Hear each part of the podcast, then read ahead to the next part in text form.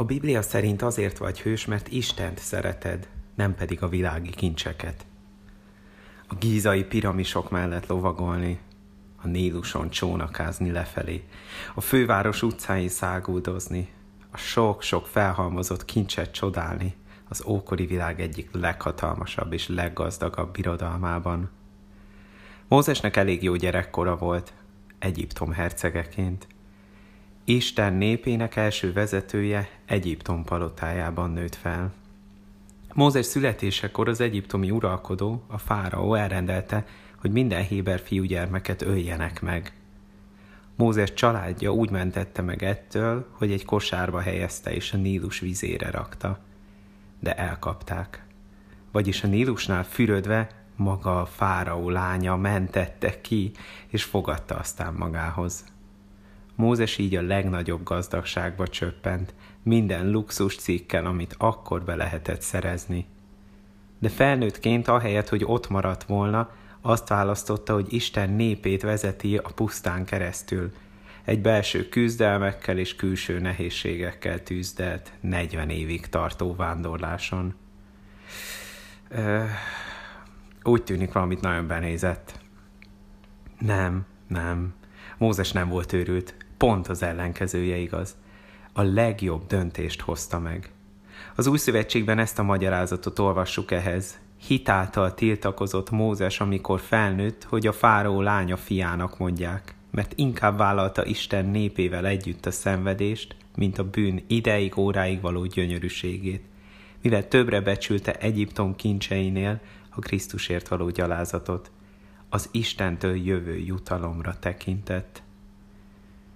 Mózes tudta, hogy a korábbi fáraók összes kincse, amit elraktároztak magukba a piramisokba, mind ott is maradnak majd. Ott porosodnak és pókálósodnak, azóta amúgy el is lopták őket. Nem lesz semmi hasznuk a fáraóknak az evilági kincsekből haláluk után. Vagyis nem a látható kincsek az igazi kincsek.